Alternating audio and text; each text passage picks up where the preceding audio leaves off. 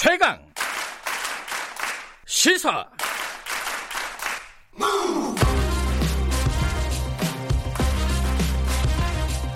지금 여러분께서는 김경래 기자의 최강 시사를 듣고 계십니다. 자, 코로나19 얘기 좀 더 해보겠습니다.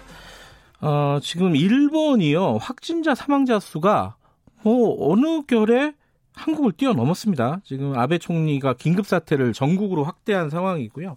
퇴진설까지 나오고 있어요, 아베 총리. 일본 상황이 심상치가 않습니다. 일본 게이센 여학원대 어, 이영채 교수님 잠시 연결하겠습니다. 안녕하세요. 네, 안녕하세요. 네. 어, 숫자로만 보면은 뭐 일본은 굉장히 심각한 상황이다 이렇게 보이는데 현재에서는 어떻게 지금 느끼고 계십니까?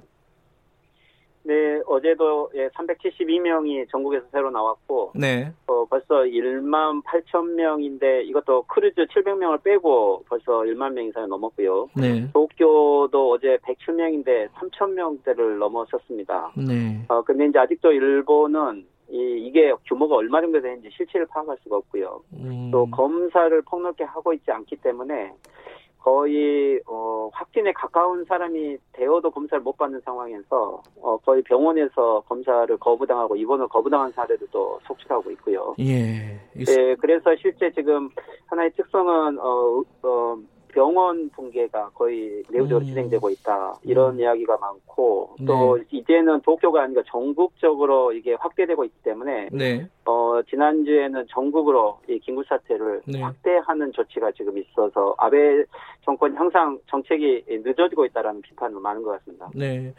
뭐 이런 정책적인 실패, 어, 코로나 확산 이것뿐만 아니라 이제 뭐 각종 뭐 아베 총리와 부인의 어떤 뭐 구설수도 좀 있었습니다. 부인이 뭐 관광을 다녀오고 어, 아베 총리는 마, 마스크를 또 이상한 걸 써가지고 말들이 나오고 그래 좀 이게 퇴진설 이런 얘기 나오는데 이게 진짜 여론이 그렇습니까 일본에서는? 네, 실제 아베 수상의 퇴진설은 어, 아, 이번에 이제 올해 1월부터 여러 가지 부정 문제 때문에 원래는 있었는데 네. 코로나 사태가 되어서 이것이 조금 가려지는 듯 했는데 예, 네. 결국 코로나 사태가 좀 더 확대되면서 네. 모든 책임이 아베 수상에게 에, 지금 현재 집중되고 있고요.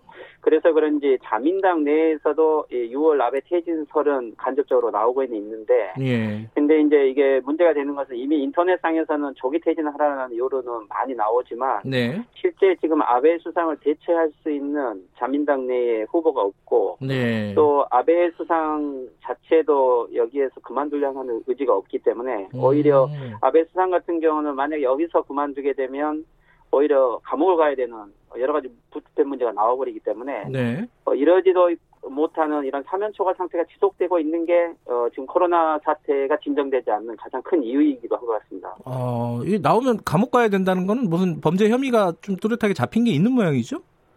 어, 지금 일본에서는 이 차기 검찰총장을 아베 측근으로 임명을 해서 네. 그 아베 수상 같은 경우는 정권 기간에 어, 몇 가지 학원 문제라든지 그리고 측근들의 비리 문제가 많이 있었죠. 네. 뭐 이런 그리고 또 이제 어, 이 법권 모임 같은 어, 정치 단체들을 동원하는 것도 음. 실제는 선거법 위반이고 그러기 때문에 네. 뭐 이런 모든 어, 부패를 가리기 위해서 검찰총장을 측근으로 임명을 해서 정권을 유지하고 있는 건데 네. 예, 중도에 자진 사퇴하게 되면 이 구조들이 다 붕괴되는 거기 때문에 음. 어, 아마 예, 진퇴양난에 빠져 있는 거죠. 그 말씀하신 대로 진퇴양난인데 그건 뭐 아베 총리한테도 진퇴양난이지만 일본 국민들 입장에서도 이러지도 못하고 저러지도 못하는 상황 아닌가 싶어요. 이게 어떻게 해결이 돼야 된다고 보십니까? 그 일본에서도 여론이 있을 거 아닙니까? 그죠?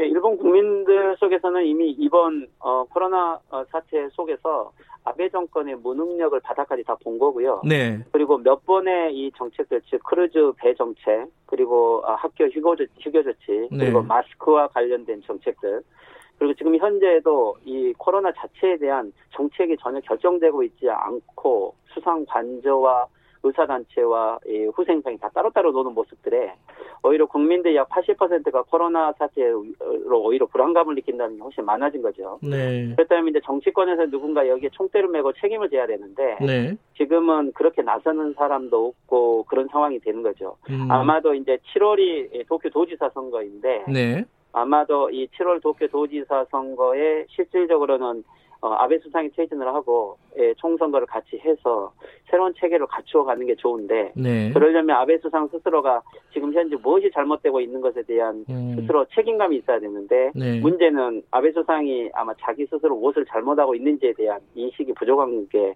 예, 상황이 좀 더 악화되는 것 같습니다. 아, 근데 지난 금요일에 아베 총리가 국민들에게 사과한다고 밝혔잖아요. 되게 이례적이라 그러던데 이 정도면 뭐 자기 잘못을 시인하고 이런 거 아닐까요?